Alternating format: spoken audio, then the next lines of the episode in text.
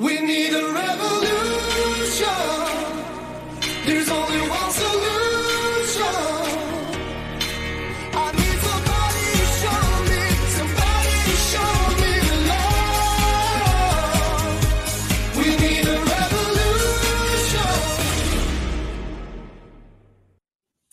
Hello and welcome to an Informed Life Radio on 1150 AM KKNW. I'm your host, Bernadette Pajer. So glad to be here today. And with us back in the house is Javier Figueroa, PhD. We've missed him the past couple of weeks. He's been busy with his work, but we're so glad to have him back on. Hi, Javier. Hello, Bernadette. Yeah. So, how are things in your world? Busy and getting busier, thank goodness. Uh, Yeah. But also, we were in the process of uh, selling our home. So we'll be uh, vacating the house in the next couple of months and uh, planning our trip uh, to Idaho. That is huge news. Yes. Um, you know, n- nothing like putting um, Javier on the spot, but you know, may I ask what motivated the move out of um, Washington State?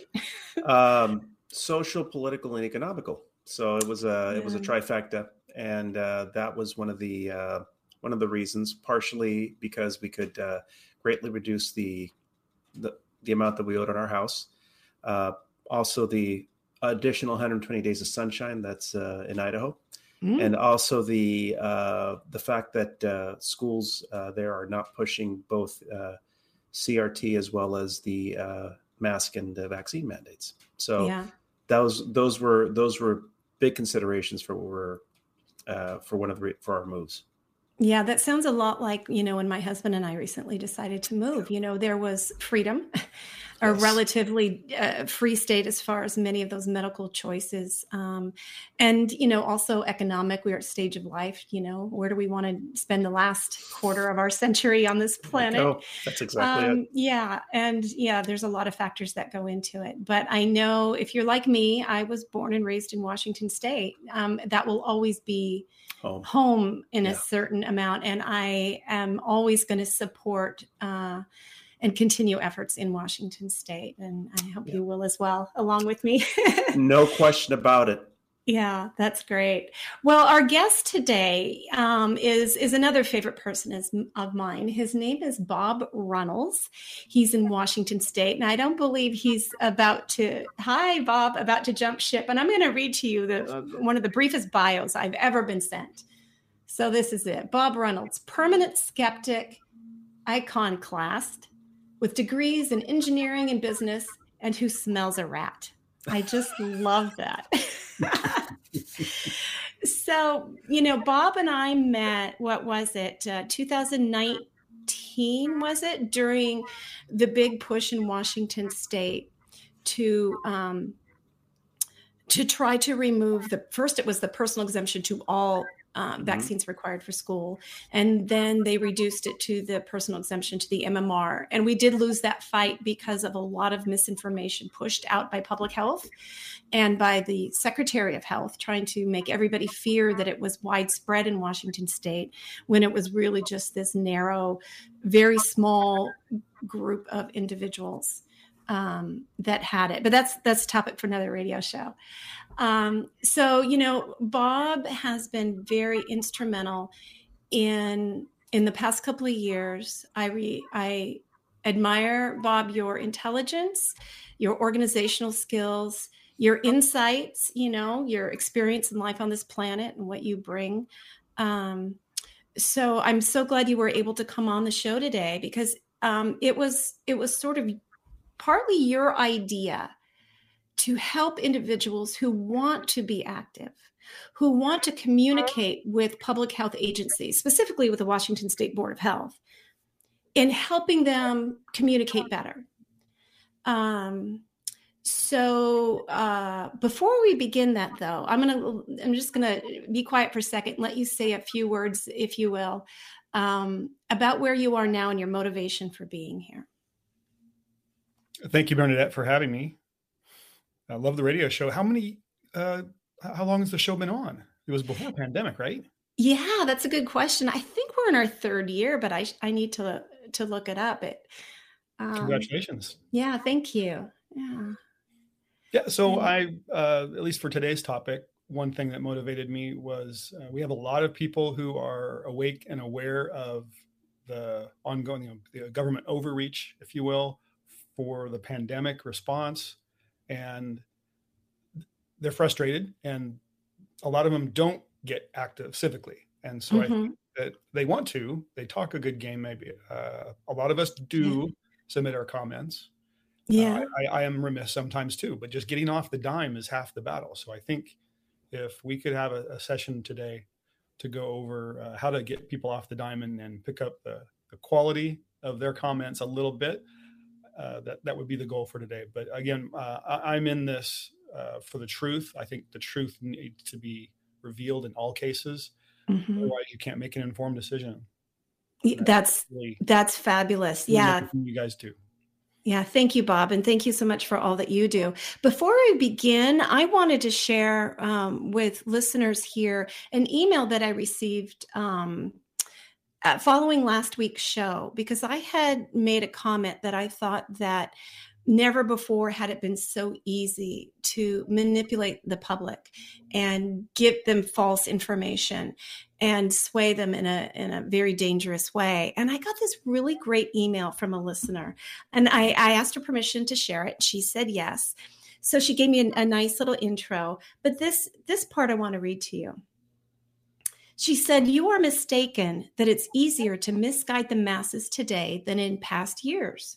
Whether in small towns or in big cities, humans have lived in tribes, small groups that relied on each other for financial, physical, emotional, and social stability. Normalization was and is common in how the group acted and how the group thought it was perceived by outsiders, so the leaders could maintain control. Um, in the long known human histories, uh, Nigerian scrolls, Chinese, Egyptian, Greek, Roman empires, Bible, and era, eras of illiteracy, needing others to read for them, there was the power to manipulate the masses. Undesirables speaking about inconvenient truths would have only have an audience of locals. And if they got too loud they and their families would be shamed threatened imprisoned physically or mentally burned out vanished or sacrificed to the gods. New translations or rewrites by so-called experts have been revising history forever that is so true. She's just, she must be a student of history. This is so well done. Printing books and their distribution was and is very expensive. And like most media, was and is controlled by a handful of corporate financial hoarders that needed or needs government approval for business licenses. To print books, newspapers, broadcast or radio, TV station, government can deny at any time for the public good. In the 90s, 1990s, it was Informed Consent newsletter only had a couple of hundred subscribers that was printed at Kinko's by a woman who was, uh, quote, chemically injured by household products. Occasionally, she was able to give radio interviews, but she was at the mercy of the host who could have had a differing agenda or bias. What her web- website can now do is miraculous in comparison. The current global energies, astrologically speaking, is becoming more and more universal. All in all, all is all in all. You have to see it in print. It looks really, the emphasis in the capital letters. Um, I should have put it up on the screen. Uh, bringing the abilities to act. To ask and you shall know the truth. Ask and it shall be given to you, to all people and not just visionaries. Right now, we have the ability to reveal all truth about all things that we question with the technology to tell and show millions of millions a moment later. It used to take weeks. Think on it from 5,000 years of quill pens, carrier pigeons, or delivering in person, handwritten or verbally. Yes, there are more ways to become overwhelmed and more ways for those who hoard power to distract and numb us. But we also have more tools in the toolbox than ever before to rise above the clutter around us and within us, as well as the courage and the ability to shout in the storm and be heard. Proof in Point is your radio show, your website, podcasts, and their links to others. Isn't that marvelous? So she gave me such hope, gave me such insight. I love it when she put all of this in global perspective. Um, yeah, they can shut us down, but we are on the air. we are saying amazing things right now on the air. Thanks to AM radio, thanks to KKNW honoring free speech. Um, and you know so i, I thank you um, kathleen for your beautiful email and for listening and for your sister listening. Uh, we're so glad you're here with us and sharing this uh, all righty. So with that we're going to move on to the topic at hand. And bob what i would love to do is have you guide this discussion because i know that um, you've thought this through thoroughly. So I thought what we would do is have you guide a discussion about some important topics that people in in all over the nation and specifically Washington State right now um, are interested in, and then we'll move on to explaining how that information can be put in effective communication um, to public health agencies, including the Board of Health. Okay, thanks. I'll start with the idea of, of what's the purpose uh, for even doing this and thinking about ways that we can try to influence these public bodies. One of the few ways we have right now with all these remote meetings is our letter written communication. Mm-hmm. uh, we can do public comment to a limited extent in their forums but it's really limited for the washington department of health. I think they may be giving us 40 minutes lately now that there's been a lot of demand. Normally it was 20 minutes before uh, you didn't have people lining up out the door. Mm-hmm. And so I, I, think that doing this written communication uh, in quantity, in quality, in a, in a, higher quality is a good strategy. And I think that uh, that's what we have before us and yeah. make peaceful change. Now, uh, in, in the Washington Board of Health case, we've had a lot of visibility on that lately as they're considering COVID shots for kids, school entry, and, and daycare as well adding to the schedule here. Yeah.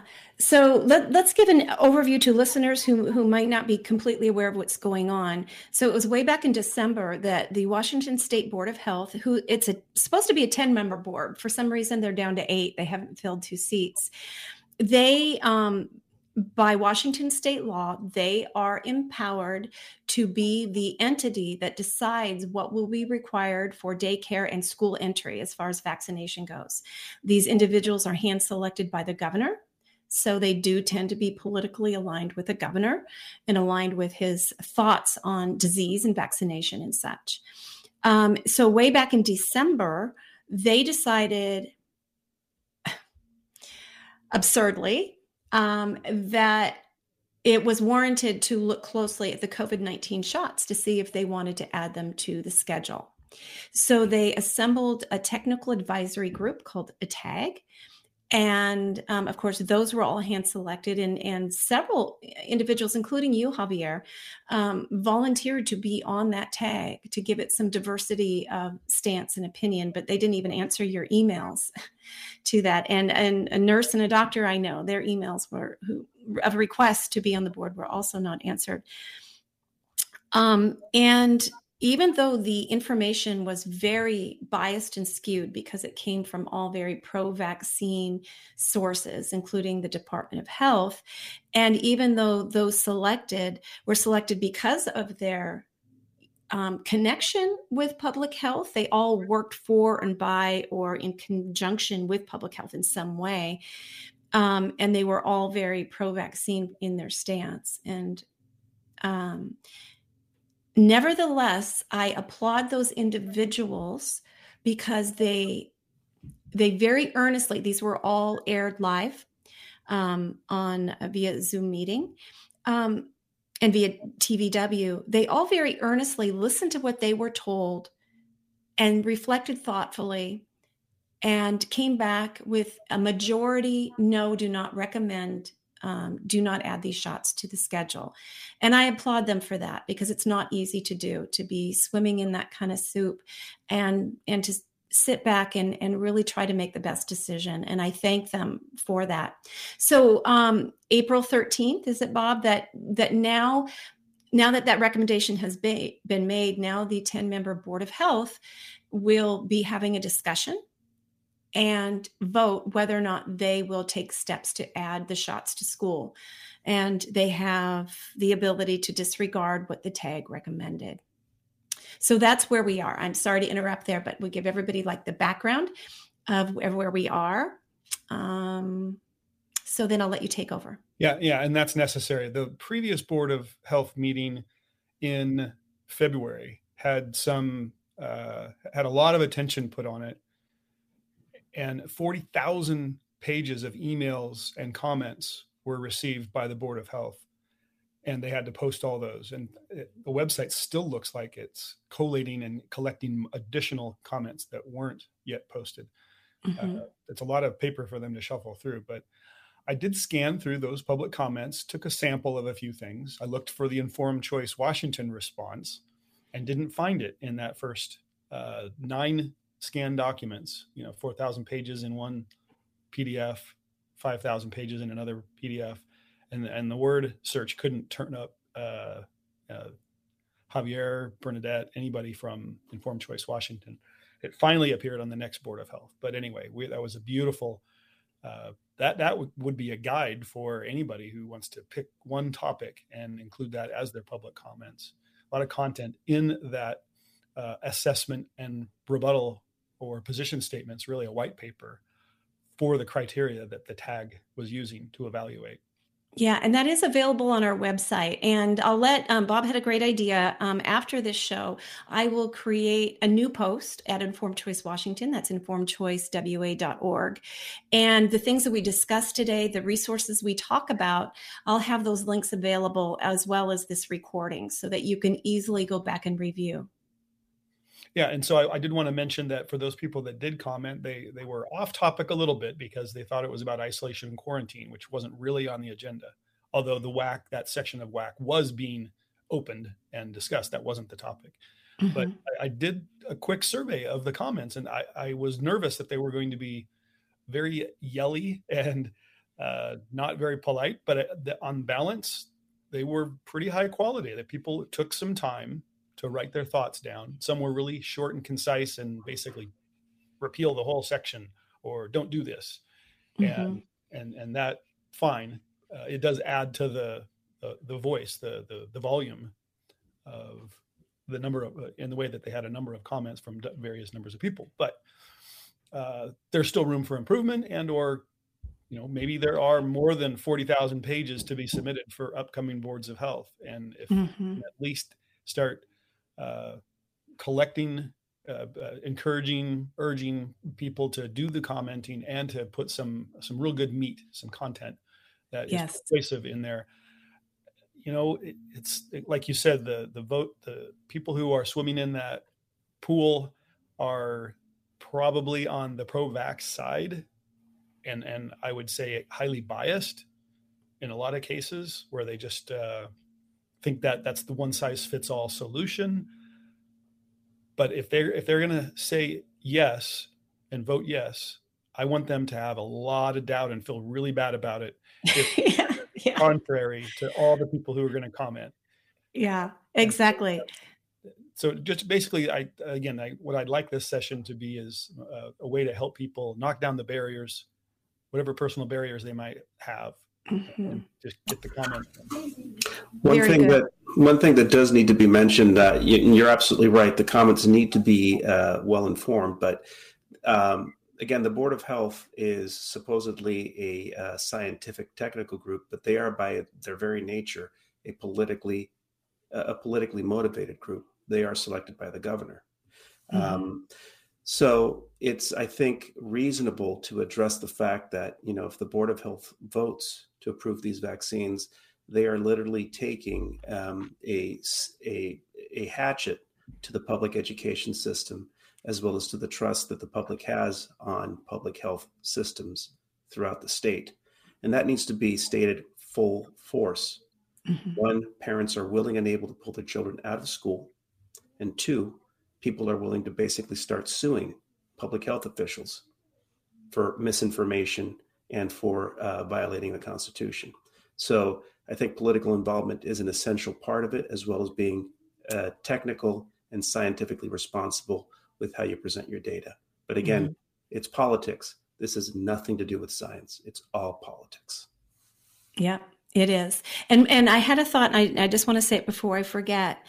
um, when you do communicate with one entity, such as the Board of Health, I encourage you to CC other important officials, CC your own legislators, um, maybe your mayor, maybe your own school board. So you can make one effort, one carefully drafted, thoughtful letter, um, educate multiple entities. So you don't have to feel like you have to set, you know, do them all separately. Let them be aware of what you're telling the Board of Health. Everybody needs to know. Okay. Yeah, that's a good idea. It gives more validity to the message too. Like your person's that confident of this message, they're willing to share it with these other officials. Mhm. You can share it with the media too if you happen to have a favorite media person. I do like to occasionally CC somebody that I know, you know, will pay attention and maybe, uh, you know, get it out there. Yeah.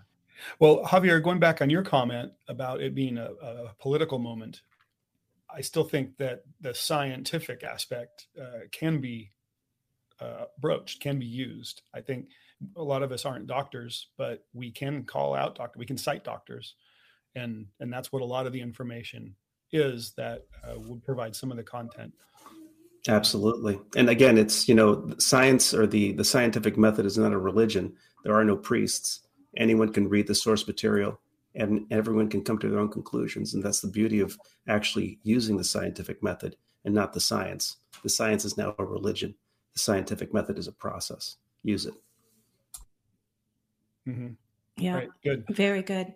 So I, I guess I, I might just ask you two, in general, with your experience. Uh, I, I've had my experience too, varying levels of public commenting. But uh, in terms of this format coming up on April 13th, where the deadline is actually April 8th, the Friday before, at noon, to submit uh, via email, and and we'll bring up that email address, or we'll we'll mention that email address a couple times.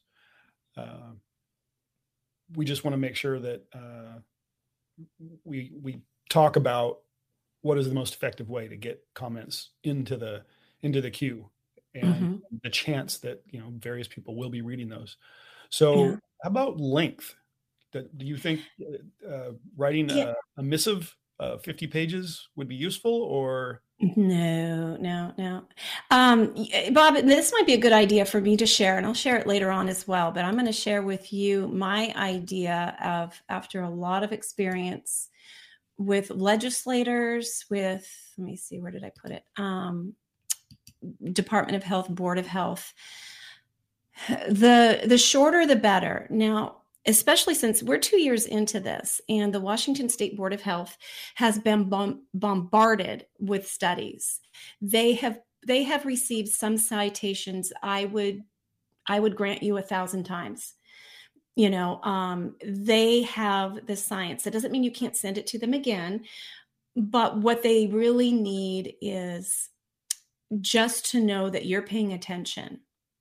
And um, so this is a one pager, and we'll go over it again um, probably at the end. But the one pager is just who it's to, and RE explaining. So right off the top, they know exactly what you're talking about. You start off saying the subject and your stance. You say give some supporting evidence, and the rule of threes is always good in letter writing and these things. You give three things, and I encourage you to cite them. You can do that in a um, um, why can't I think of the the foot the footer? Um, or you can actually attach the documents if you want. I think it's better to probably just give them the citation link. Then give a personal story. You don't have to go into great detail, but it has to be enough detail that they know it's real. And then you give them an ask. You say you're asking for them to um, to vote no or vote yes or whatever the case may be, and then you sign your name.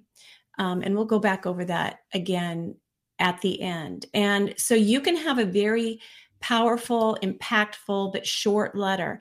And this works for legislators really well because if they're getting thousands of emails every day, they need, and their legislative assistants or the staff at the Board of Health, everybody needs to be able to skim what's the point of that.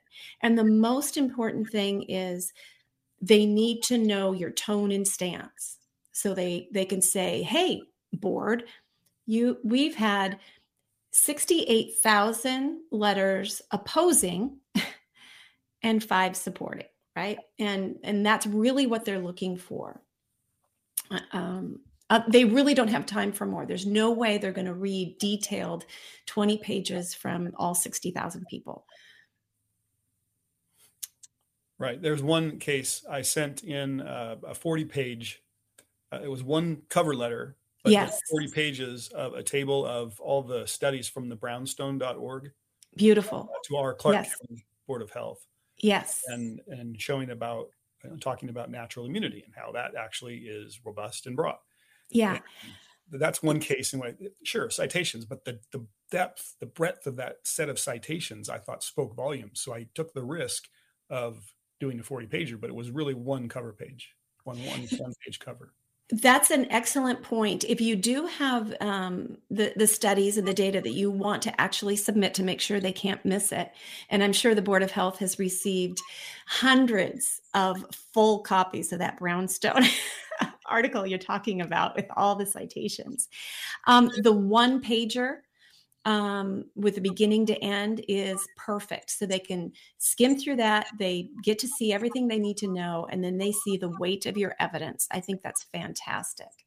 Yeah, good point. uh, over time, since 2019, since I first started becoming active in, in the cause, uh, numerous, numerous legislators have told me again and again, one page, please, just one page. yes, yes, And this might apply in this situation too. This is a board of health, not uh, elected officials dealing with uh, you know, legislative matters, but it's, it's Mhm. fairly, fairly similar. Where their bandwidth, if you're going to have any chance to to get through the the, they're going to get barraged again. There's going to be quite a few comments coming in before Mhm. April.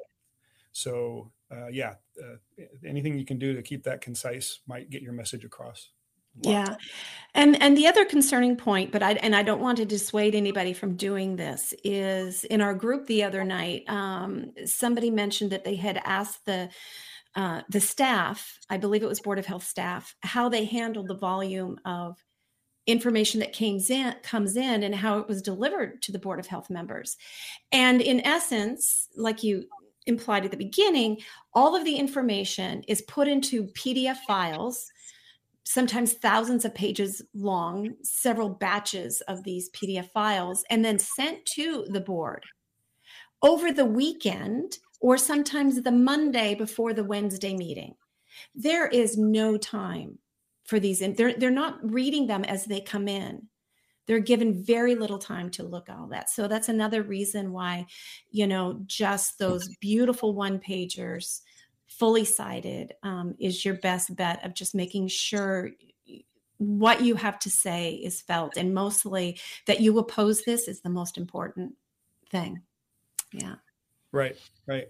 And I have in uh, occasion I've seen other people do this too, or heard you know I just started writing and I, and I really had more to say, and I just kept writing and I kept writing, and it turned out to be you know three, four, five pages, and then I've done that myself, and i've had to walk it back and start chopping and writing process, and, it can take Yeah. some time, but that's why I want uh, again if we have that that template letter that you just showed, uh, t- having done a quick poll in anticipation of this show, I did a quick poll of some of our groups, and that was the the biggest ask. That was the most popular poll response. Was a template letter would help people get off the dime Mhm. better. Yeah.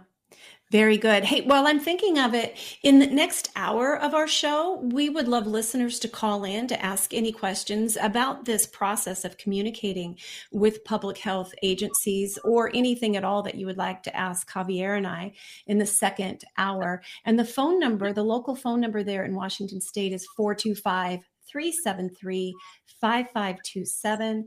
425 373 5527. I'll grab that 1 800 number for those of you who uh, might be listening out of state. I'll grab that in a bit. So, in the next hour, um, we look for your phone calls. Okay, Bob, what else did you learn that individuals want to know more about in order to communicate? They love the scientific citations as well. So Okay. that's something that informed choice and, and the work that you've done already has is really well set up for. So we have lots of citable resources. Okay, very good. and, and so really instead of trying to solve the entire debate in one really long letter no, Yeah, pick one two or three like you said three three Yeah. citations that support their stance and off they go And that's okay. all they really need to do. So I think that those two things, a template letter and uh, citable science. Okay, excellent. And I'm going to um, share now a couple of places. And again, I'll, I'll do a, um, a post on our website that helps. Are you seeing this here? The uTobian, Toby Rogers on Substack. So you'll just go to substack.com and search for Toby Rogers. Um, he's doing a call to action um, to tell the CDC to reject Pfizer's um, call to give the shots to children under five, which is the vote's going to come up in April. Um, so if you look at his post last week and this week, there are some excellent citations, and he is all about keeping it short and sweet and to the point as well, with excellent citations. Um, so we encourage you to also join this campaign, join to- Toby Rogers' campaign. We cannot let our government authorize these dangerous shots for the youngest of our children. It's bad enough it's in any children at all, but you know the science is is is even worse for the children that they're ineffective and so potentially dangerous. So I encourage you to do that. But that's a great place in order to um, to mine some information. And then let me see. I'll find another great location is going to be our favorite where we're streaming right now um, children's health defense the defender magazine. So children'shealthdefense.org backslash defender. And if you click on the covid category you are going to see an amazing collection of very up-to-date um, articles and all of their articles are fully cited. So if you if you find a particular topic that you want to include in your one pager you can go read about it at children's health defense defender and find their citations so you can provide the exact citation the the um, primary research information um, for those of you um, just uh, audio right now, I'm going to read to you some of the headlines that they have right now at the Defender. Um, so, a couple of them are great, but they're not relevant to COVID here. So, here we have um, just today 664 reports of myocarditis in 5 to 17 year olds in the VAERS data. 664 reports of myocarditis that is so alarming. Um, we have had doctors on the show who have talked about the fact that there is no such thing as there. Here, I'm going to go ahead and, and stop sharing because I want to talk about this for a second. It's so important. Public health entities like the CDC and others, you'll get talking heads on TV and radio saying, oh, well, the myocarditis that you get from the vaccine, it, it's very mild. It's not like the my, myocarditis you get from other things.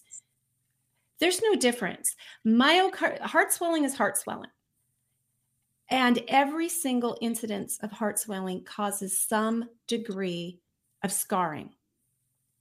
The heart is the one organ of the body that never repairs itself. This is what the experts have told us. So if you've got heart scarring, you might it might be a little bit in such a way that you're not noticing it now. It might not be 10, 20 or 30 years from now till that scarring begins to catch up with you and cause undermines your health in some way.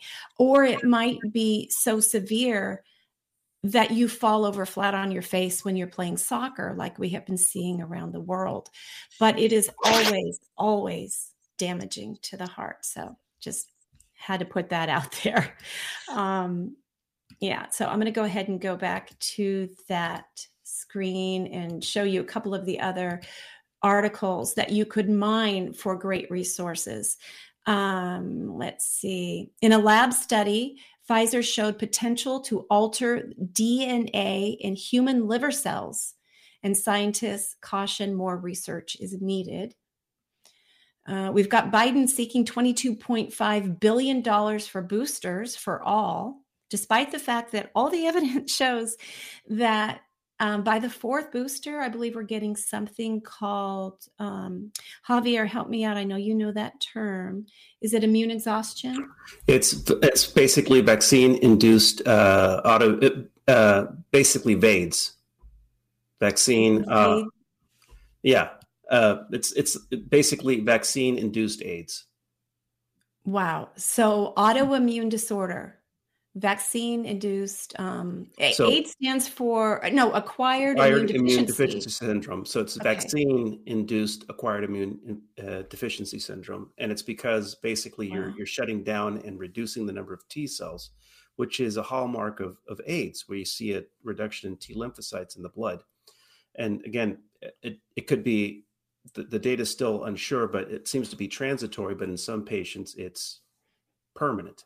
hmm But again, anytime you see a reduction in T cells, you're going to be exposed and more um, um, uh, more susceptible to a number, a wide number of infections, and it depends on the number of boosters you've had or shots you've had.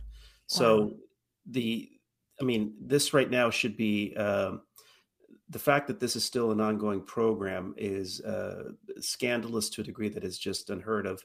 And even uh, I don't know if anyone's heard of Ed Dowd, former Mhm. BlackRock uh, executive, hmm uh, basically took it upon himself to start looking at the data associated with, uh, you know, what are what are the long term effects of it, and he's found that there's an 85% increase in the deaths associated with 20, 25 to 40 year olds, which is Yeah. the one group that you don't normally see large increases in deaths.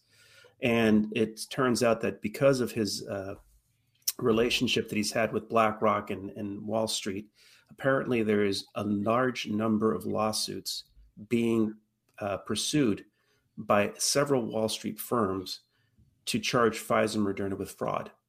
Oh, fantastic. But So- you know, I want to see the FDA and CDC thrown in the mix too, because they are supposed to be our champions. They're supposed to be protecting us, Correct. and they colluded. And they colluded. Yeah. So that's also part of that's also part of several lawsuits that are now going to be Okay. uh, brought forth, uh, citing FDA and CDC as Mhm. parties culpable. And this is Mhm. now this could potentially turn into a RICO lawsuit. Uh, that uh, this is racketeering in its worst form. Wow, that's you know, um, I'm sad that this has to happen, but I'm I'm very glad it's happening.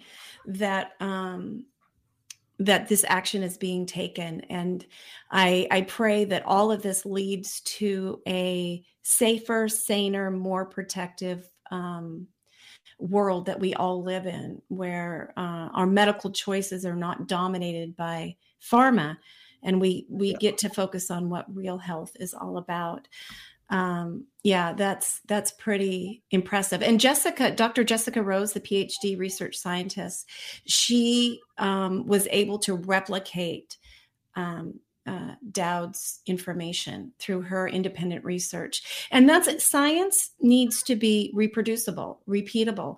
One of the problems we've had for a very long time with vaccine injury, even pre COVID, was that a lot of the data is collected in the vaccine, um, the VSD, Vaccine Safety Data Link network that's run by the CDC and the NIH and the FDA, and they refuse to let independent researchers have access to the information. If you can't repeat um, a study and get the same results and have independent people, you know, check on it, that's not science you know that's tyranny at its worst um, yeah. So um, i'm going to share with individuals um, a website i think a lot of people know about but let's sh- show them again. It is still there. The openvaers.com that's o-p-e-n v-a-e-r-s dot com.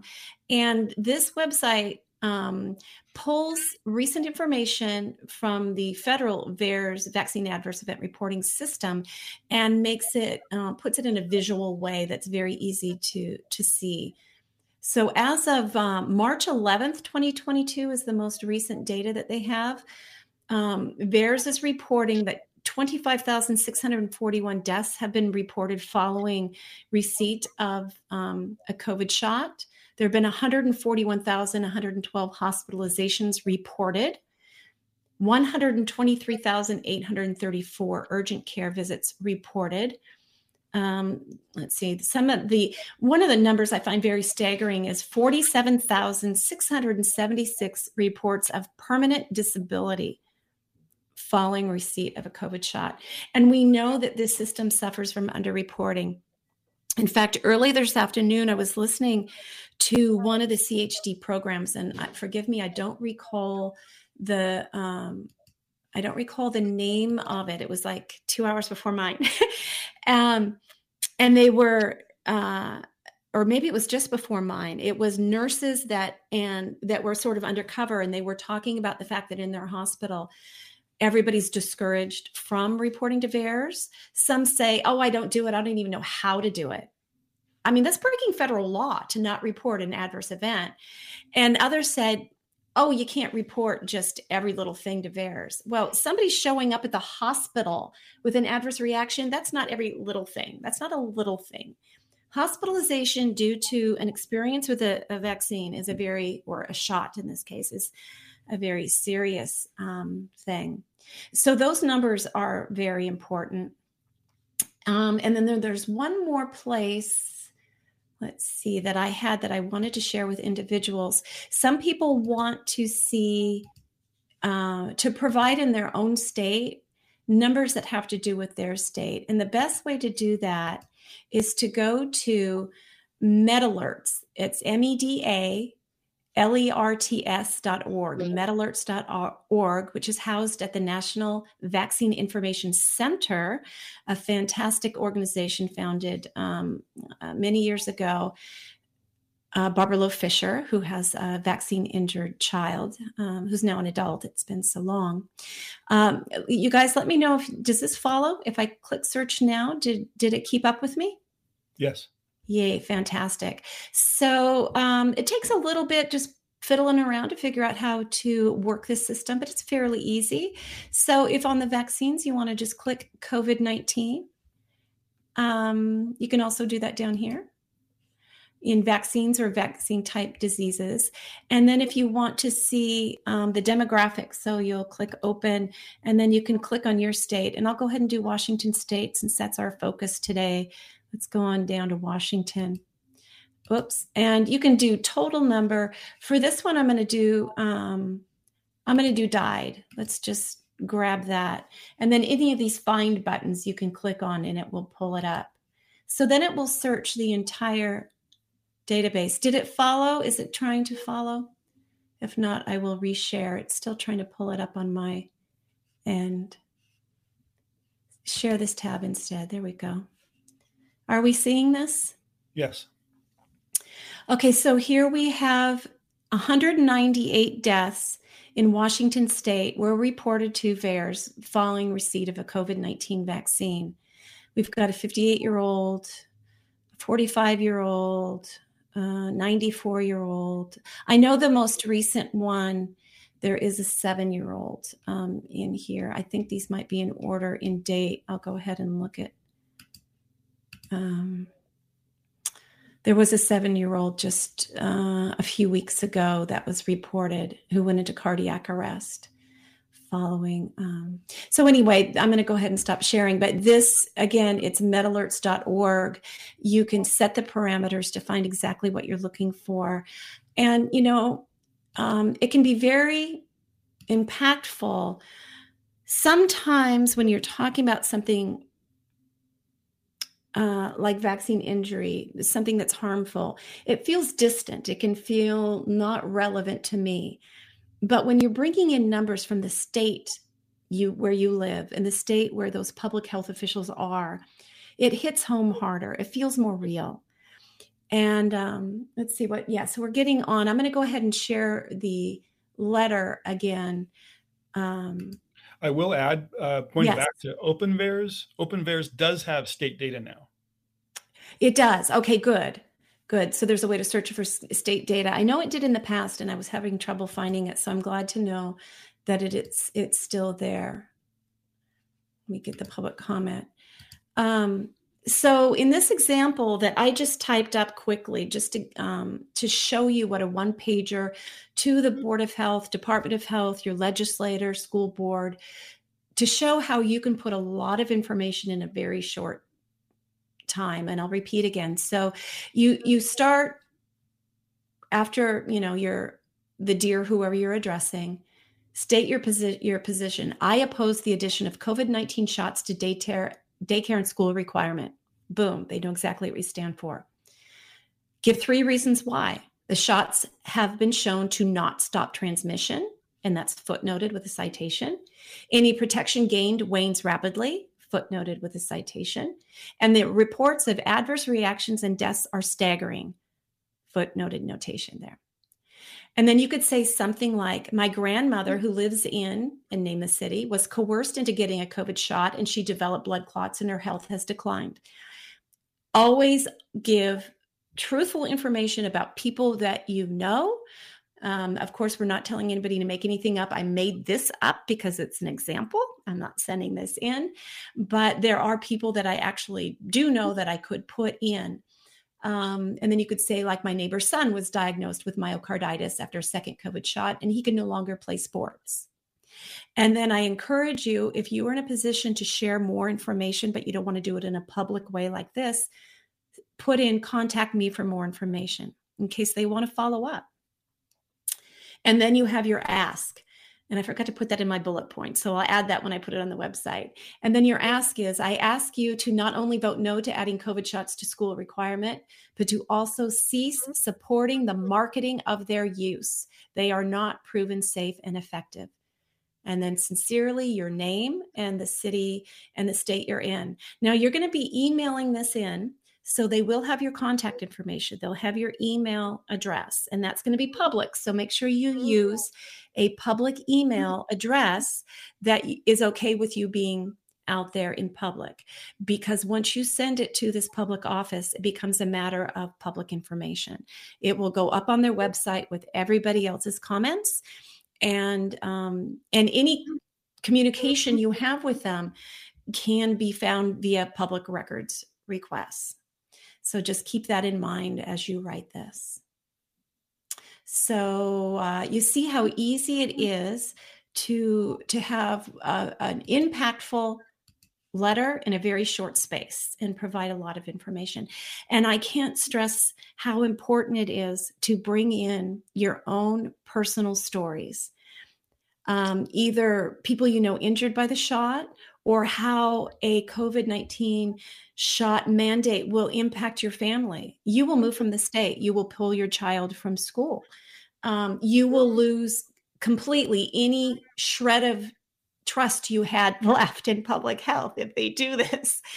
Um, whatever you feel very personally strongly, you need to share that in there because this ultimately this is a human to human thing, right? The people on the board of health they might have their biases you know they they might be feeling a lot of pressure to mandate these shots but they are human beings with hearts and souls and the ability to think critically and we need to connect with them on that human level.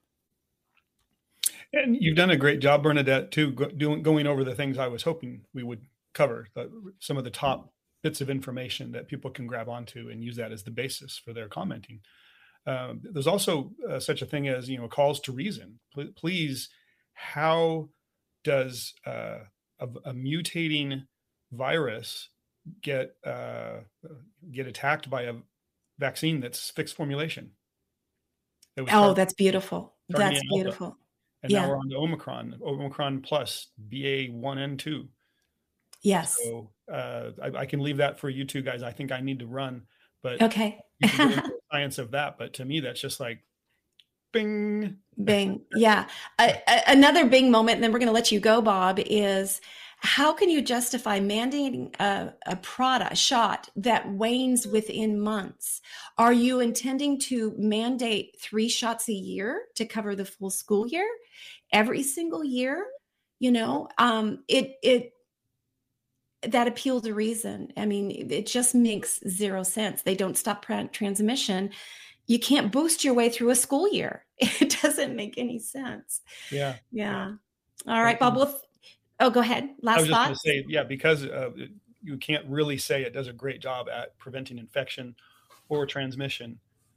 You've you've broken down the entire definition of what a vaccine should do. There's no reason to mandate. It now becomes, if at best, it's a personal choice. It's just like taking Advil. It's not anything that should be uh, something that you would mandate. No. Um, yeah, and, and the other part. Would, my last thought, real quick, then is maybe you could go over things that, that definitely do not do with public comments. Maybe don't throw the f bombs in there. Yeah.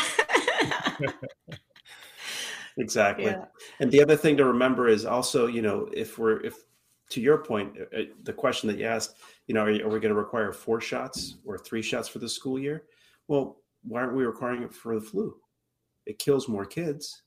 It's a greater Yeah. threat to to the population, but no one's requiring flu vaccines for the kids. No. Um, and you know, Javier, I I understand the logic of that reasoning, but I don't want to go there because they would they meaning uh, pharma would absolutely love to mandate um, the flu shot every year or twice a year. And in fact, Moderna is coming out, is developing an mRNA shot that is for the flu, common cold, and was it RSV? Yeah. Um, so they're not letting this go. Well, Bob uh, Runnells, thank you so much for joining us on Inform Life Radio. I'm just so glad you're here. I'm going to let you go ahead and dash off as Javier and I say, Javier and I say goodbye because I know you have to jump into another meeting. Thank you being with us, and I think we'll have you on again in the future. I really appreciate it. Thank you Thank so you, much for the opportunity. Thank you Mhm. both. Uh-huh. And uh, we'll be talking soon. Get Okay. Ready. You bet. Thanks. Bye. Well, Javier, we got about uh, two minutes here. Any last thoughts on what we covered today? Uh, I am just floored uh, that this is still an ongoing debate, and the Board of Health is pushing it forward. Um, more, more to come in the next uh, hour when we start discussing and uh, listening to the callers. Yes. So please, um, in the next hour, we're going to take a break here in just a minute. If you're local, call 425 373 5527. And we also have a number 1 888 298 5569. And I'll repeat that one 1 888 298 5569. We hope you'll call in, call with your questions about how to communicate anything that you would like to discuss with Javier and I. We haven't done a call in show in a long time. We Yeah. would love to take your calls and answer your questions. We're so grateful that that there are listeners out there. I get contacted every week by some of you and it's sometimes it's just nice to hear back that our voices aren't going out there to emptiness, but um, that that you're Fair you're listening and and appreciating and that we're making a bit of difference. This show is really for you to help you make an informed uh, life to make informed decisions. And and we do want to hear from you. So 425-373-5527 or 888-298-5569 um, so we're going to go on to our break. Uh, you've been listening to an Inform Life Radio on 11:50 a.m. KKNW. We'll be back in a few minutes. See you in the next hour.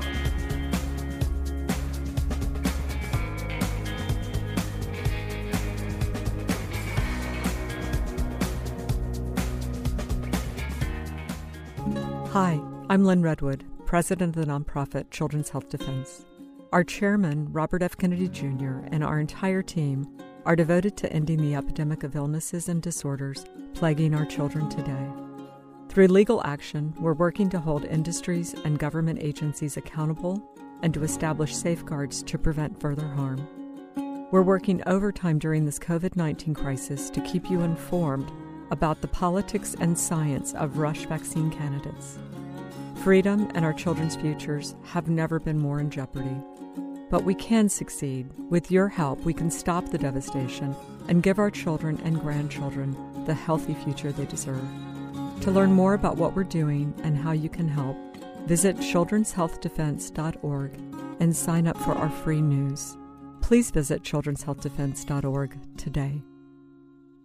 Are you suffering from a sinking feeling that the COVID 19 pandemic is being blown out of proportion and that nothing in the news is making any sense? If so, then there is a fact based, science driven news show designed just for you. My name is Del Bigtree, and I am the host of The High Wire, the world's most trusted news source in digital media when it comes to accurate, science based reporting on the COVID 19 pandemic. From COVID 19 vaccine development to mask mandates, school shutdowns to job layoffs, The High Wire goes beyond providing you with the most accurate, evidence based investigations. We send you links to the sources for all of our reporting so that you can further your own investigation and come to your own informed conclusions. High above the agenda driven circus of mainstream media, we do not run. We do not hide from the truth. Instead, we walk the high wire. If you care about truth, then join us on Instagram, Twitter, Roku, and our website, thehighwire.com. Informed Choice Washington is a nonprofit organization that advocates for healthy immunity, medical freedom, and fully informed medical consent. The right to make medical choices without coercion is fundamental to our civil liberties and a basic principle in all human rights declarations. To learn more, tune in each Friday from 3 to 5 p.m. to an Informed Life Radio and visit the website informedchoicewa.org. It's time to take a stand for medical freedom. Go to informedchoicewa.org today. We need a revolution. There's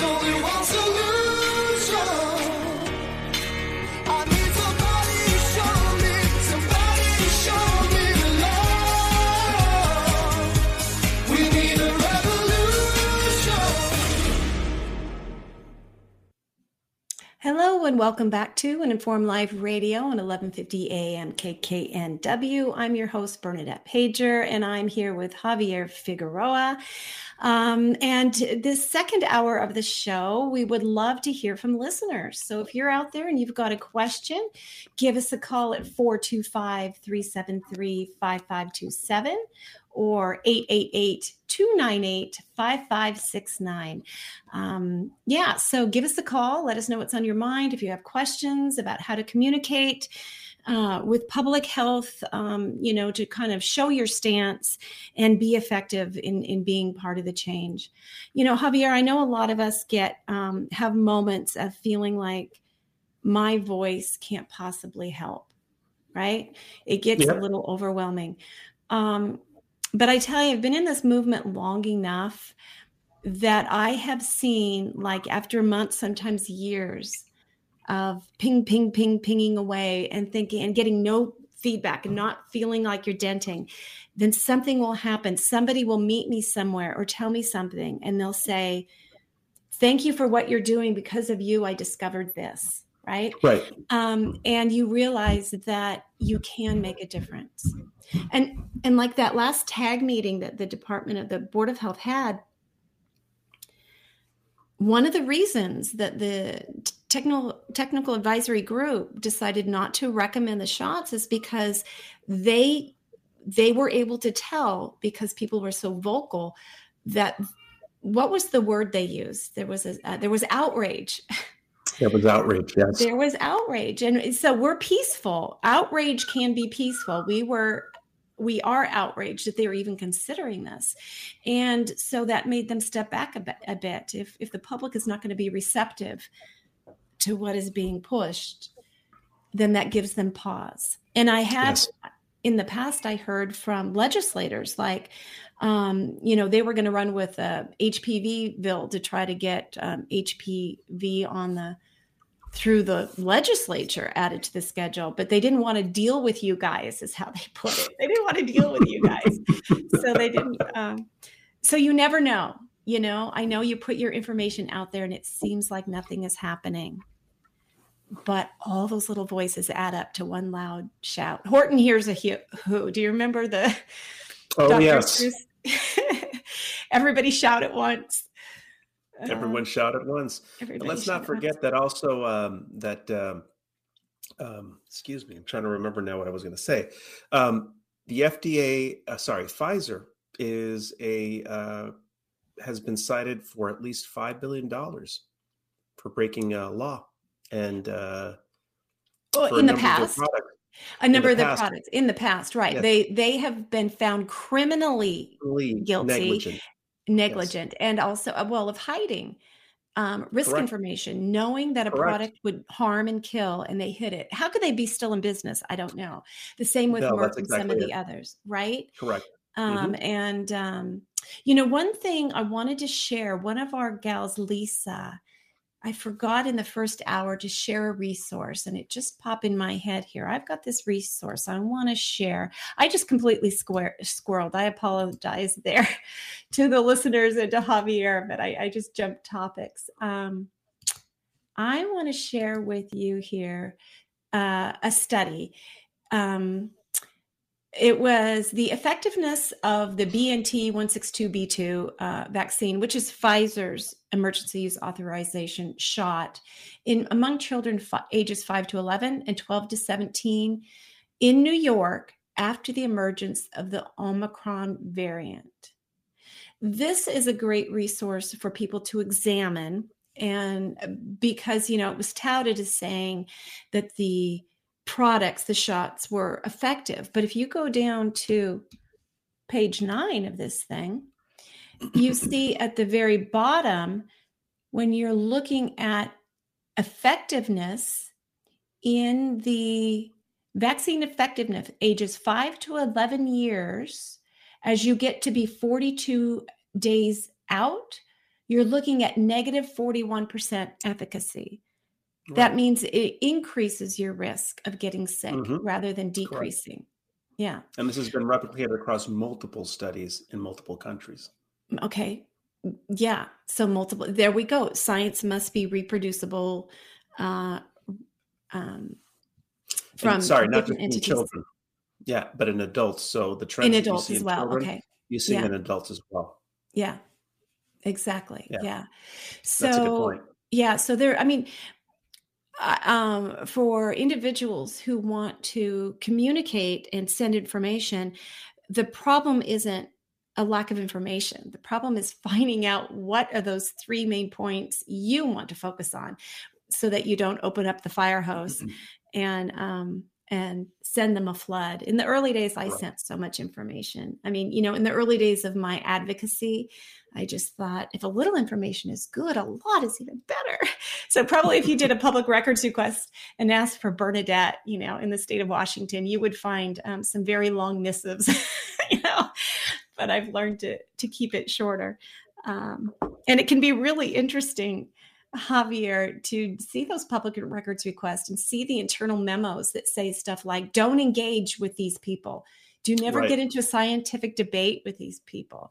Is, Um, you know, what's the point then?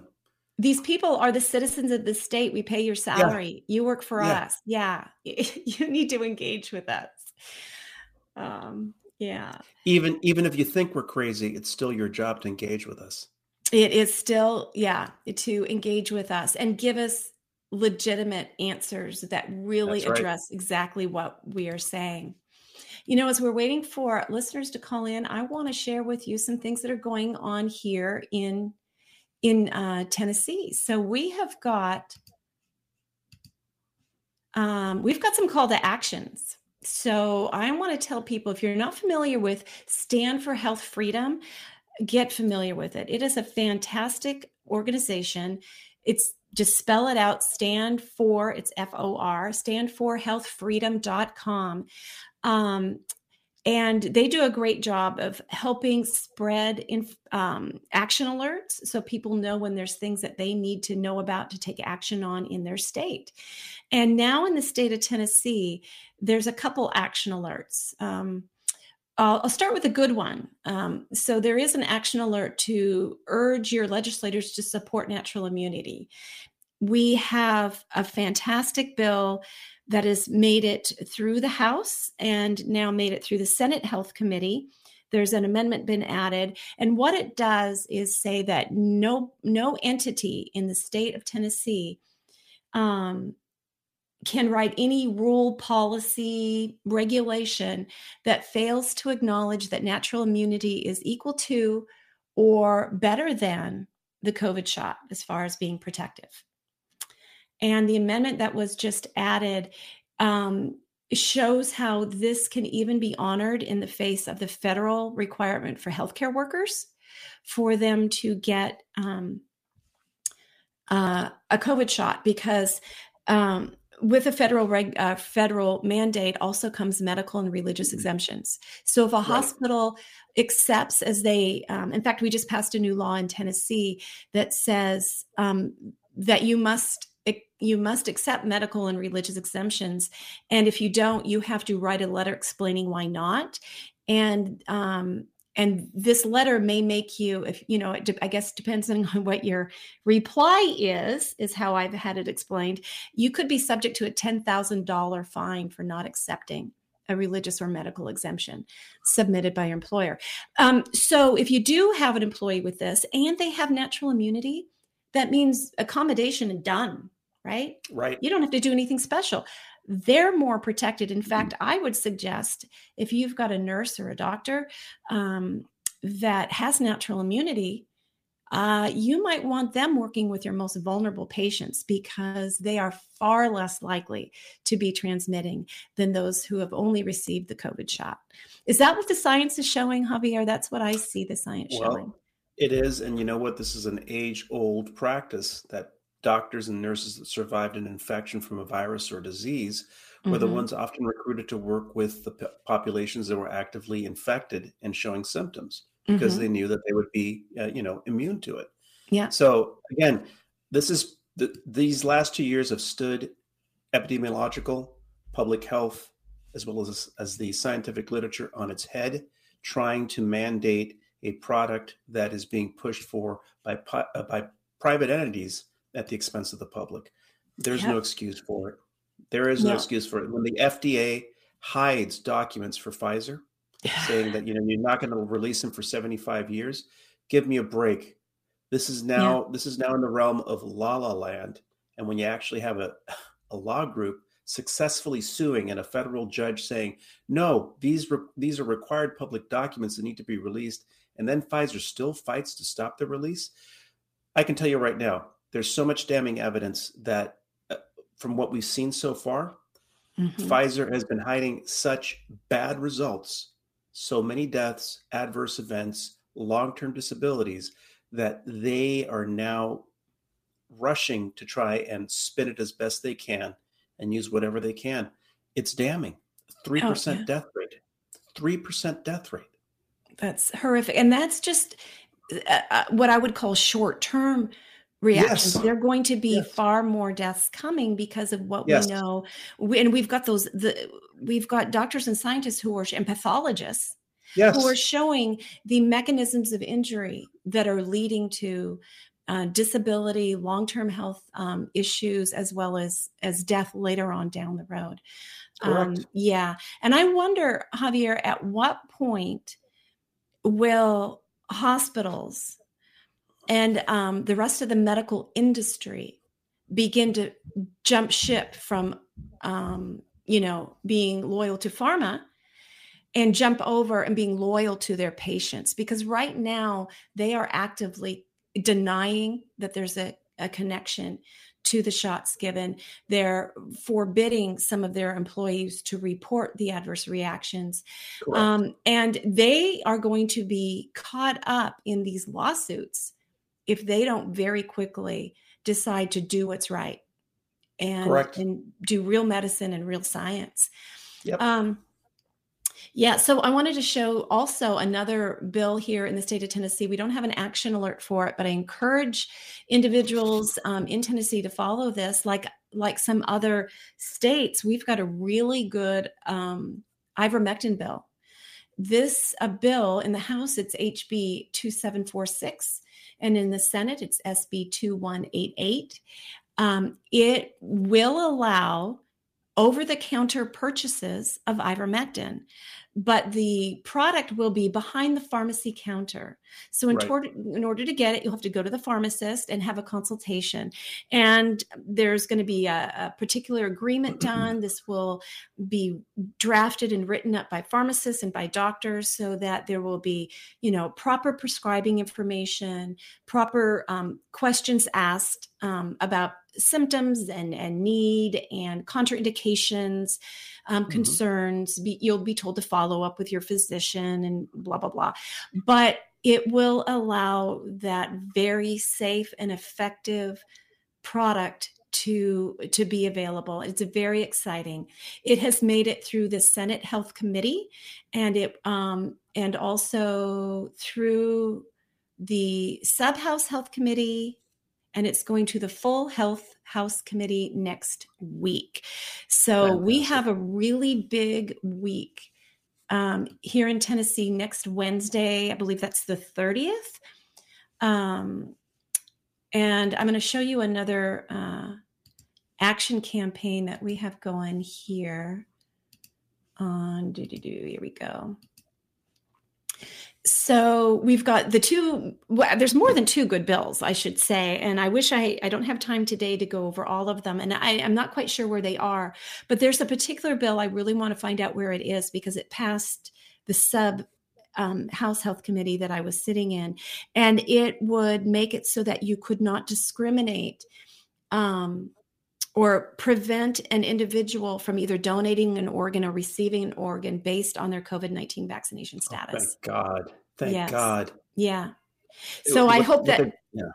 yeah, I'm hoping it makes it all the way through. I haven't seen where that is yet, but that's really a good one. And there's other ones that are making their way through the legislature that would require individuals in the hospital to be allowed to have an advocate with them at all well, times. and that's about time. That's about Mhm. time, and I can speak from experience. Uh, the number of times that I've had uh, a friend who unfortunately passed away, who would have died or been seriously injured if he had not had an advocate. I Mm, can say that in hospitals, the, the systems are too large. The people Mm-hmm. that come through here or through there are not. There's such a gap, or there's such a disparity in terms of the uh, proficiency and professionalism associated Mhm. with many members there, that you really, you really start to wonder what is it that hospitals are there for yeah. because guaranteeing patient safety is not one of them. And the fourth leading cause of death in the United States is medical error. Yeah. You do need that advocate. You know, even when you've got the best doctors and nurses on Yep. staff, when you or your loved one is there, um, they are overworked. Um, Yes. They do get what's called alarm fatigue. The bells Yes. and whistles go off, and it doesn't even phase them. Doesn't they register. Yeah. doesn't register. They have the alarm fatigue and they simply cannot provide that one-to-one care that is needed. And and and really as much as that is important to prevent mistakes, that emotional support um, when the bill passed the sub health committee that would require an advocate to be able to be in the room and this is following all hospital protocol it's not saying you're going to be able to be in the icu or anything you know like that it's following you know their safety rules and regulations but the legislator told about this this individual the daughter had come to the legislator and said that her dad had been in the hospital and he was having panic attacks and he needed her mother there to stay calm. And the hospital was only allowing her to be there two hours a day. So when she wasn't there, he was having anxiety attacks. And they said, Well, we can't let you stay more than two. That's our rule for right now during COVID. It's just two hours. If we break the rule for you, we have to break it for everybody. And they were pleading, said, But he's having anxiety attacks. He needs somebody with him to keep him calm. And they refused. And the daughter got a phone call that one night when her mother was not there, her father had an anxiety attack that was so bad he had a heart attack and he passed away. Yeah. So Hmm. we need, you know, COVID has done a lot of things to reveal a lot of problems in our hospital systems. Um, I don't want to disparage all the good people who work in these systems, but the system is broken correct. um, and it really needs to be fixed and we have to put human lives first and we are emotional beings we are you know and in fact one of the legislature uh, legislators sitting on that health committee when when the woman told the the sponsor of the bill told him this he spoke up and he had been in the hospital for a couple of months with covid himself he had a really really bad case and he said he had never had an anxiety attack in his life until he was hospitalized for COVID. And he was not allowed to have visitors for the most part. And he said it was horrific to be all alone, having anxiety attacks, and not being able to have a loved one with him. So, yeah, so there, um, there's some really good things happening. But what happened this week, Xavier, was really concerning. So I had already come home from from visiting Nashville, um, and I was watching a health committee meeting, waiting for the natural immunity bill to come up, and before this health committee. When what's called a caption bill, we don't have these in Washington mm-hmm. state. It- It's new to me, at least not that I'm aware of. I'll have to look- dig deeper. I've never seen them in Washington state, but it's new to me for Tennessee. So, what can happen is a leg- a legislator can file a bill that just has a caption, it just has a title. And it might have like placeholder language describing it, some generic thing that doesn't really mean anything. Right. And then when it finally comes before the committee, the sponsor of the bill provides an amendment that makes the bill. So they file the actual language that this bill is going to be. And there were two That's bills. insane. I know it is. It's very sort of deceptive, especially for the advocate citizen who wants Mhm. to pay attention to what their government is doing because you have no time to prepare. It's before the committee. You didn't even have time to to send in your support or send in your opposition, right? So um, one of the bills out of the blue said that it would allow dentists to give HPV vaccines. Wait a minute. You said dentists? dentists to give HPV vaccines. Now, I know from my advocacy in Washington state that Merck has been pushing for years to get to expand administration of their shots to dentists. They've been pushing like mad. And even in Washington state, they had not been able to be successful. So it's no wonder that here they attempted to sneak it in with underneath the, the guise of a caption bill to avoid opposition. So we've got Makes it sense. Make yeah. So that it it was in the sub health and it also was in that full the next day in the full health. It was sprung that's where i saw it in the full senate health committee out of the blue and i about fell out of my chair. Um, so it has one more health committee in the house to get through. And are we bringing uh are we bringing in opposition? You bet. Okay.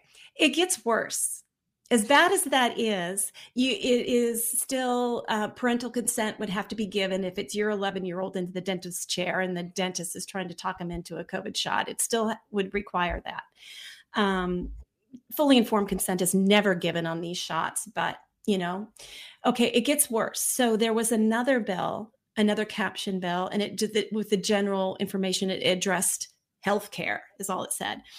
This bill expanded the minor consent area of the law and went from saying that minors could get treatment for sexually transmitted diseases to they could get preventative treatment. Well, you and I know what a preventative treatment to an STD implies because we've been fighting that language in Washington state for years. Um, Washington state did attempt to put it in their HIV legislation a few years ago, um, but luckily we had advance notice and they did things actually in the proper way where you had Right. the opportunity to read about it. And we got them to uh, eliminate the HP vac- HPV and HPV vaccine from the language of the law in Washington state. Um, so this bill, when the uh, senator introduced it and the representative introduced it, they did not mention the word vaccine at all.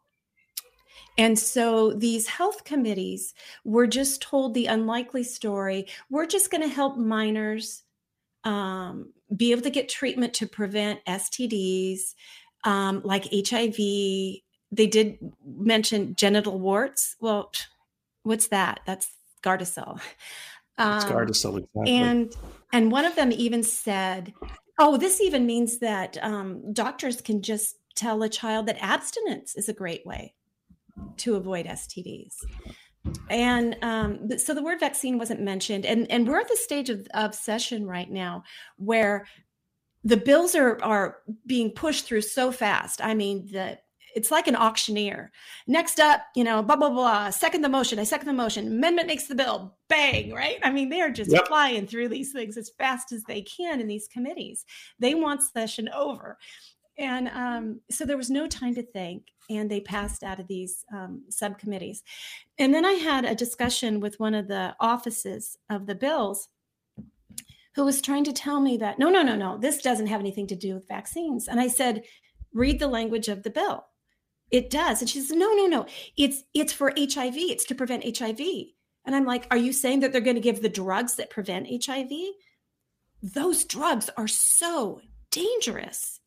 Um, yeah. you should see the um i think that i'm gonna i'm gonna go on over and look at so it's not only hpv drugs and and hepatitis um, or HPV vaccine, hepatitis vaccine could be given. And this is without, I, I'm, in case I didn't explain this before, this is without parental knowledge or approval. See, that is so dangerous. So and again, dangerous, this is right. it is the overreach of the state saying we can make Yeah. better decisions than the parents for Right. the child's safety. Yeah. So, are you seeing this, Xavier? This about PrEP? Oh yes. Yeah. Okay. So this is the CDC's page. Excuse me. So, um, PrEP is pre exposure prophylaxis, medicine for people at risk of HIV. and um, is it safe? And they've got some videos that you can watch. And it, yes, it is approved by the FDA for use in adolescents. So when the office of the sponsor of this bill says they can be given treatments to prevent HIV, this is what they're potentially talking about. The language of the amendment would allow a doctor to encourage a youth without knowledge or approval of their parent to give this. Um, so let's go over and look at, let's see, about PrEP. Um, let me see where we have. I think it's this one here in particular. No, that's it's where I showing up on the was. screen. Yeah. Yeah. Okay. I'm going to do this. I'm going to continue and click that. Your I'm gonna there we there go. we go. There we go. So here's one of the products. Um, you must be HIV negative before you start and while taking Truvada for PrEP. Do not take it to reduce the risk of HIV unless you are confirmed to be HIV negative. And then you have to get tested every three months. So they're talking about giving a drug to a minor without parental knowledge or approval that would require a test to show they are currently not HIV positive. And every three months, this this minor has to be responsible enough to go back and get tested to make sure they are not. And why? Because if you are HIV positive, this drug becomes even more dangerous than it already is. So, some of the serious side effects include kidney problems, including kidney failure, too much lactic acid in your blood, severe liver problems, which in rare cases can lead to death, bone problems, including bone pain, softening, thinning, which may lead to fractures. Are you kidding me? So, the little sentence, there's just one sentence in the, um, I'm going to stop sharing here, just one sentence in this bill that changes the law. It adds that healthcare providers without parental knowledge or consent can give to minors treatment to prevent STDs. So, I mean, you know, it's mind blowing. And so we are um, actively opposing that. So, next Wednesday is a huge day in the Tennessee uh, legislature, health, full health committee, 2 p.m. in Nashville. Um, they you want to bring your support to make ivermectin available behind the pharmacy counter for everybody and bring your opposition to dentists giving HPV vaccines and give your opposition to minors being able to consent without knowledge approval to STD Absolutely. Treatments. So you can go to standforhealthfreedom.com, click, um, you'll find a map of and click on the state of Tennessee. And then you, if you follow that action campaign, it lets you enter information and, and send a message directly um, to the legislators and directly to the health committee. Should we go ahead and open up the lines for just general questions? Uh, there doesn't seem to be much uh, many people that have any questions regarding how to write to their legislators here in Washington. No, that's so how true. how about some how about some 425-373-5527 action 425-373-5527 and I guess the other number I, I don't know what the other number is. Um, it's in the chat there. It's 888 298 5569. 888 298 5569. People are probably a little bit shy, but come on, Yeah, give us. call in. Friendly. Yeah, don't be afraid. Call in. Now, I didn't promote this in advance. Shame on me. It's always better if you put out on social media and, and send out an alert that you're going to be given that that call in number. Um, uh, so uh, so hopefully somebody will call and, and talk to us. well, what what is incredible is just again the the overwhelming numbers that have appeared at every state and at the federal level opposing the the approval of all these vaccines for Mhm. children. Uh, it is overwhelmingly 95 to 98 percent people saying no, this is not a good Yeah. idea. Stop. Uh, and I think that's the only reason that there's actually a pause or at least some hesitation on the on the depart of the boards of health uh, to stop this. So I Mhm. can only imagine where the pressure is coming from that is Yeah. causing these people to just continuously push for this or even suggest that they might actually think about doing this. And Yeah. if people have stories or information regarding that, you know, that might be something great to share how it didn't work or how it did work. Yeah. Again, we learn from our mistakes and learn from our victories. From our mistakes and from our victories. But the most important thing is now is the time to stand up and be heard. We must, you know, the I've got to tell you, um, and I'm I'm showing for those who are watching on on video here. I'll tell our radio listeners. I keep going back to Toby Rogers at Substack.com. He is working so hard to give you the information that you need and the addresses of who you need to contact to stop emergency use authorization to the youngest children in this country. At the end of this, he gives you the contact information so you can write physical right, telephone, and email. Rochelle Walensky, the director of the CDC, Xavier Becerra, Secretary of Health and Human Services, Correct. A- Ashish Jha, I don't even know how to say his name correctly. I apologize there. The White House COVID czar. Ala, how do you pronounce that one, Xavier? Alejandra Guzman. oh, very good. hey, do you speak a second language? What do you speak? You rolled your R's. I Let me see speak. I speaks. Uh, well, I was born speaking both English and Spanish, Mhm. and I've also learned how to speak French. Oh, very good. Give you these names. Uh, I can say Jefferson Jones. Very American. um, and he's a medical officer, epidemiology task force. Matthew Oster, CDC COVID 19 vaccine uh, response or CDC COVID 19 response. Um, Tom uh, Shima, Shima Bukuro. Shimabukuro. thank you. Vaccine safety team, uh, CDC. Yeah. Oh, that meant piece of work.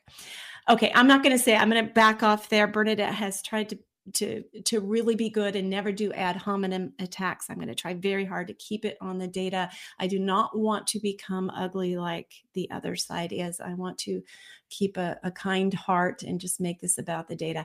Um, Kevin Chatham Stevens with the Pediatric Vaccine Planning and Implementation Lead with the CDC, Kate Russell Woodworth, MD, Center for Disease Control and Prevention, Sarah Oliver, MD, also with the CDC, Melinda Wharton with the AD Vaccine Policy and Clinical Partnership with the CDC, and then gives you all of the ACIP members. I tell you, the first time you do this, the first time you gather all of these names and you put them in your email and you get all your preparation work, that's going to be what is what will take you the longest to do. But once you've got that done, save that you know save a file save something in your uh, your email address book and then you're good to go so that you can moving forward communicate effectively quickly with these individuals about why you oppose. You know we have learned Xavier that you cannot complacency does not is incompatible with democracy with this great Correct. republic that we live in. Um, if you don't pay attention you're going to have your freedom stolen from you.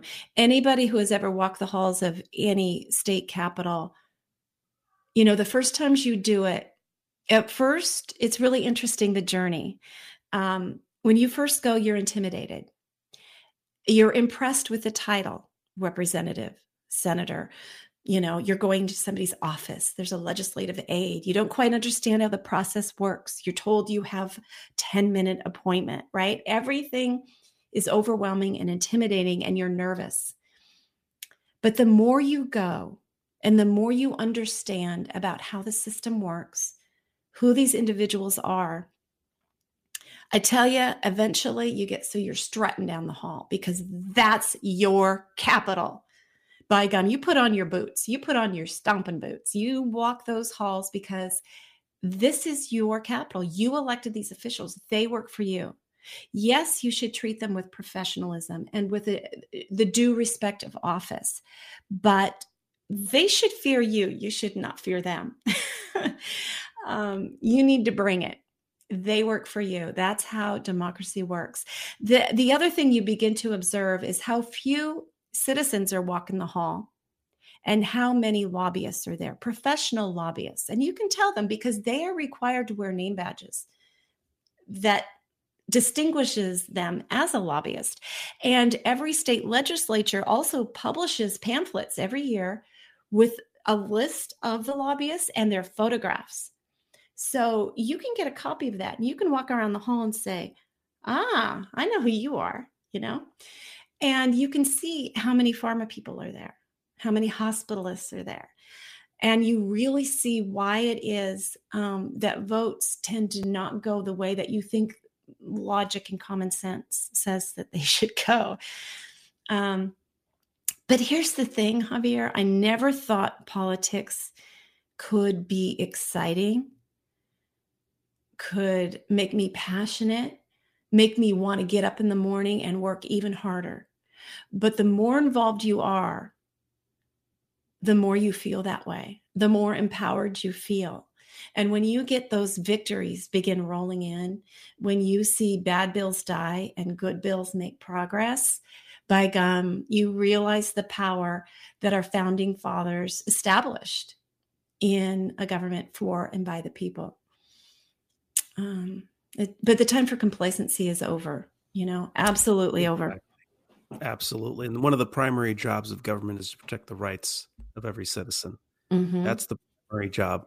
Everything else is secondary towards the actions. And any law that does that, that does not f- move forward Mhm. protection of those rights, is a is a sacred violation of the constitutional law of the state and of the, of the country. So you're absolutely right. Go in there strutting, be Mhm. respectful, be polite, Mhm. but be firm. Be Be firm. firm. Yeah. I want to try to find for you. Oh, here's a good one. Uh, I wasn't searching for this, but I'm going to go ahead and, and share this one here. I'm looking on Trial Site News. There was a really ridiculous um, study recently. I don't even know if it's a study. I think it's more of a position paper on ivermectin. They keep trying to shoot down ivermectin. But as I was just now searching for it, I found this article on low dose naltrexone as it emerges as an investigational long COVID therapeutic. And I, I think it's important to share this with our listeners because so many people out there um, know somebody impacted um, either by long COVID, which is, you know, months later after they experienced COVID uh, 19, they're still not feeling well. They s- still are having some health issues, or they got the shot and they're experiencing symptoms that just won't go away. And in both of those situations, this product called naltrexone in low doses is proving to be very helpful. The FLCCC now has it in their long haul and COVID vaccine injury um, protocol. So I was glad to see that there are four clinical trials of low dose naltrexone as an acute COVID 19 therapeutic um, being looked into. So have you heard of that product before, Xavier? I, I haven't, and I just had to look it up. Naltrexone is sort of the brand name of Revia and Vivitrol, and it's actually used to reduce cravings and feelings of euphoria associated with substance abuse. So it's actually an anti, um, uh, you, normally used as an anti-addiction therapy or a recovery from addiction therapy. But before we jump in, I do want to put in a couple of two cents worth on Mhm. uh, treatment for long haul co- uh, COVID because I have particular expertise in this area. So Oh. prior to prior to actually uh, going on and, and doing what I did, uh, uh, what I do now in my professional life, I worked a great deal with hyperbaric oxygen therapy, Mm-hmm. and Mhm. um, and mostly in the area of, for the for the treatment of traumatic brain injury in veterans and people uh, that had suffered head injuries Mhm. and we were having great success. We were showing that you know we were having the ability to reverse a lot of symptoms and restore a lot of function from from a traumatic brain injury. And there's a lot of evidence that's coming out now that um, you can uh, treat many of the symptoms of long haul covid with hyperbaric oxygen therapy. So there's many many different treatments that are coming online that don't rely on experimental and dangerous drugs but there are many different approaches to it. And again you Mhm. can recover from it. This is a disease that you can recover from. Yes. Yes. And I um, thank you for so much for reminding us. And in the beginning of, of COVID, we spent a lot of time um, talking about um, hyperbaric oxygen. We had uh, the wonderful radiologist, Dr. Ted Fogarty, on Yes. many times. Um, and I think that it kind of indirectly is how you and Yes. I became acquainted through Dr. Ted Correct. Fogarty. That is um, correct. Yeah. And uh, so I know on healthyimmunitynow.org, a website that has um, treatment protocols for COVID, there is Yes. information about hyperbaric. And I, and I know that there, I'm going to go see if I can find. Oops, let's see. Are you still seeing this? Uh, yes, I am. Okay, good. Um, let's see. So healthyimmunitynow.org is the website. Where do I have the ivermectin, the gargle? Oh, gargle. Uh, let's talk about gargling again. One more time for any viral infection. Gargling with a product with essential oils such as Listerine or with a solution like a saline solution with a few drops of like Lugol's iodine will Yep. kill a, a virus in where it's replicating in the mouth and the throat. You gargle, um, and you can do a nasal saline flush with um, with a little bit of iodine.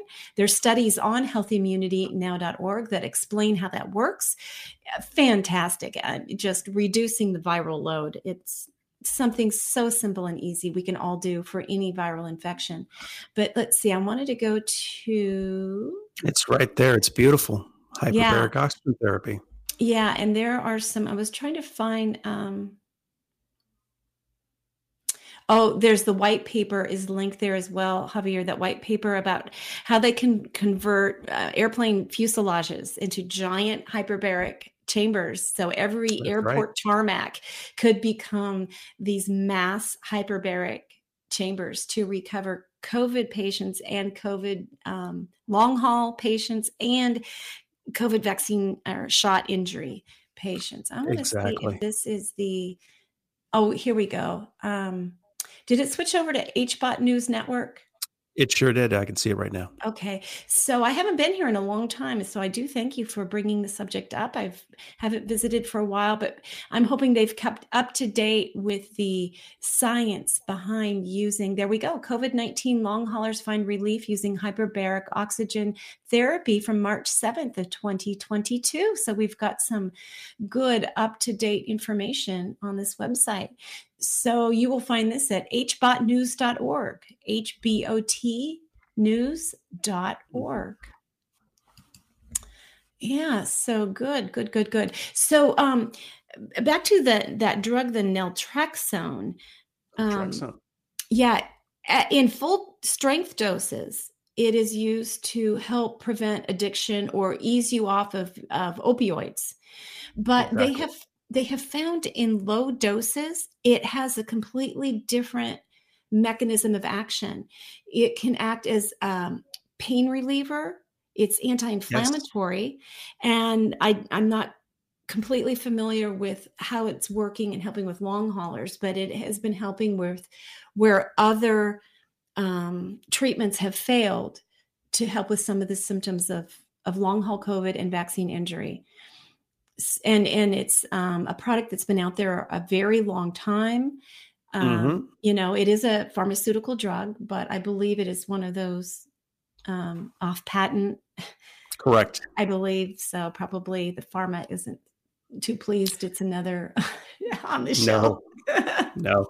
And one of the important things to remember is that uh, remember that one of the um, factors, uh, one of the um, um, uh, risk factors associated with uh, with uh, COVID was anxiety, right? Mhm. Well, naltrexone is associated with being able to block certain types of receptors. So the the ability of this virus to uh, promote, uh, you know, anxious states, probably in probably in helping replication of the virus. Mhm. Um, naltrexone probably dampens those signals by by the way that they block certain uh, opioid receptors and other uh, partial receptors associated with their ability to block them. That's Mhm. probably what's helping as well. It keeps people calm, and naltrexone probably helps with anxiety attacks. Oh, very good. Now, yeah, anxiety has been associated with both long haul COVID and with the the vaccine. That spike protein nasty Absolutely. thing. Um, it it's pretty. When we really think about it, Xavier, I'm not finding that ivermectin study quickly. Darn, um, I'll have to talk about it next week. Um, Is this the Brazilian study? Uh, no, th- it was this new paper that came out from a couple of researchers with with dubious associations with a, a Florida university university, and it was published in a journal. When you go look up the journal editors, they're all work for pharma. They're they all belong to a right. A, a drug company. And it try it, it tries to say that um, all ivermectin prescriptions in the us need to stop for covid-19 and it's just it's absolutely absurd. It's the most biased. It, it's just crazy how they keep attempting to to trash this safe and effective product. Um, and we know it's because ivermectin a semi-natural product derived from a fermented soil bacteria Yep. has been has been found to not only be anti-parasitic, antiviral, anti-inflammatory, right? Um, but and and targeting it's able to help prevent infection and reduce severe infection to not just the SARS-CoV-2 virus, but a host of other viruses that the Correct. pharmaceutical industry is targeting with vaccines or drugs. Mhm. So ivermectin undermines trillions of dollars in existing and potential profits for the drug industry. If its full ability is known, it's so it it really should be in everybody's cupboard, just like a bottle of aspirin Correct. tends to be uh in everybody's cupboard. And just be aware, everyone listening right now, Bernadette and I are not medical professionals, nor No. legal professionals. No, we're not here no. to anything we stated has to be taken with a grain of salt. You have to do Yeah. your own work, and we're not recommending or prescribing anything out there. So Yeah, that's the yeah. legal disclaimer. Yeah, we're just giving our opinion and, and Bernadette is very opinionated. But you know, that's that's what living an informed life is. You listen to all sides of of the story. And you know, because their side, the pharma side, the corporate captured public health side has a billion dollar marketing budget and Bernadette does not. I'm okay with showing my bias. you There know, go. because go.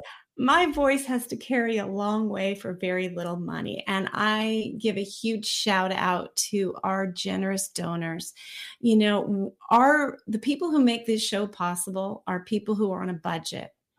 It's your middle class moms and pops go to work every day, you know, have to sit down and figure out can I afford to do this this month or do I have to do that this month? And they give $5, $20 a month, whatever they can afford, or just an occasional donation in order to keep Informed Choice Washington um, doing what it's doing and to keep this radio show on the air. And um, and Children's Health Defense donors are the same way. The work that they are doing is coming from um, people around the world who really want Yes. you know, just to fund things for and by the people. It's uh it's I, and i'm i have such gratitude for it and i said this in the first hour i'm going to say it again i am so grateful to kknw the radio station for allowing free speech uh, to continue. They have, through all of COVID, allowed Mhm. our share to be on the air. We try to always bring you as accurate information as we can to back it all up with citations, with science, with experts. We welcome diverse opinion. Um, we would welcome anybody challenging what we have to say, give us the opportunity to to debate. But we could not do it if this radio station uh, was not honoring um, the great American um, cherished right to to free speech. So we thank them for that. Yeah. And across the US, I got to say radio is is still a place where you can find um, a diversity of opinion that is not um, always what is coming out through official sources. Um, and, and I Absolutely. you know, I'm so grateful that it's hanging on. I feel like we're at this crux right now, Xavier, when it comes to freedom of speech. Yes. For a while, it looked like everything was going to be shut down. Um, but I feel like we're, we're reaching a tipping point where the truth, just like that wonderful um, Kathleen in the first hour, I read that great email where she said, Bernadette, have hope. We actually are in a time period where there's more opportunities than there have ever been to reach That's right. everybody with the truth. Um, and I feel like that's where we are now, that I feel like we are reaching tipping point some places. Not that they're going to give up, right? They're not going to give up easily. A trillion dollar industry who has goals to sort of turn this into giant cash machines is not going to give up easily. But uh. I it think never does. I think free voices, more people than ever are learning what it is to be a free citizen and the responsibility that comes with it and standing up and making a difference. Know? Absolutely. And that's something that needs to be shared because, again, information is the lifeblood of a, of a good of a thriving democracy, and the Mhm. ability to share that information is an essential component of being a citizen. So never let that stop you, and always keep on looking for the truth out there. And again, Mhm. it takes some digging. Sometimes you have to dig through a lot of dirt to get down to the gold. It does, and it takes a lot of courage. This is said as somebody who actually has really not much to lose. I've been doing this a long time, but I don't have a paid job. You know, I don't work somewhere. I work, I'm a pretty good boss to myself. I try to just do right by our members of the groups that I belong to, but it takes a certain amount of courage to to stand up. But I tell you, it's so empowering, Xavier, isn't it? When you're standing in your truth, you sleep well um, because you know you're doing what you can. You say your prayers, you pray to whoever or however you communicate with that greater power, and you know every day you're getting up and you're you're standing in the truth and you're doing what you can to make the world a better place, and that's all that you can do. That's and um, we're we're making uh, we're making some strides. I think we've reached the top of the hour. We didn't get any calls, but I know that people wanted to dial. So I'm going to encourage people next time we put that phone number out there, please don't be shy. Please call in. Next time we'll give you a little bit of a heads up so you can plan. in There you go. Give us a call. if you're listening to this recorded, sorry, you can't call in if the live show is over. But so uh, anyway, Xavier, you have a great weekend. To all of our listeners, well. thank you. We'll be back next week. Get active, get loud, stay peaceful, say your prayers, uh, make it an informed life. We got this. Take care. Bye now.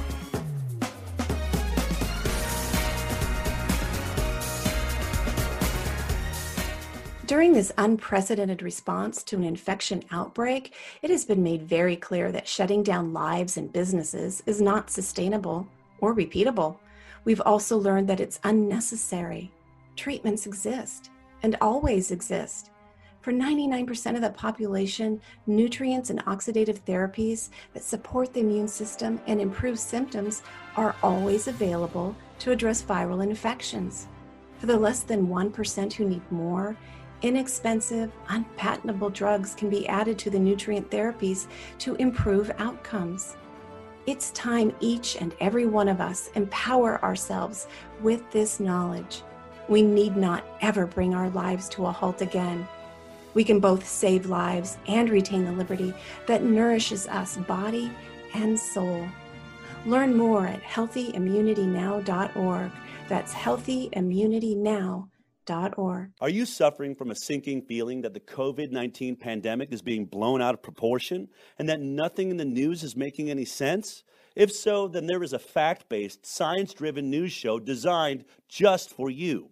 My name is Del Bigtree, and I am the host of The High Wire, the world's most trusted news source in digital media when it comes to accurate, science based reporting on the COVID 19 pandemic.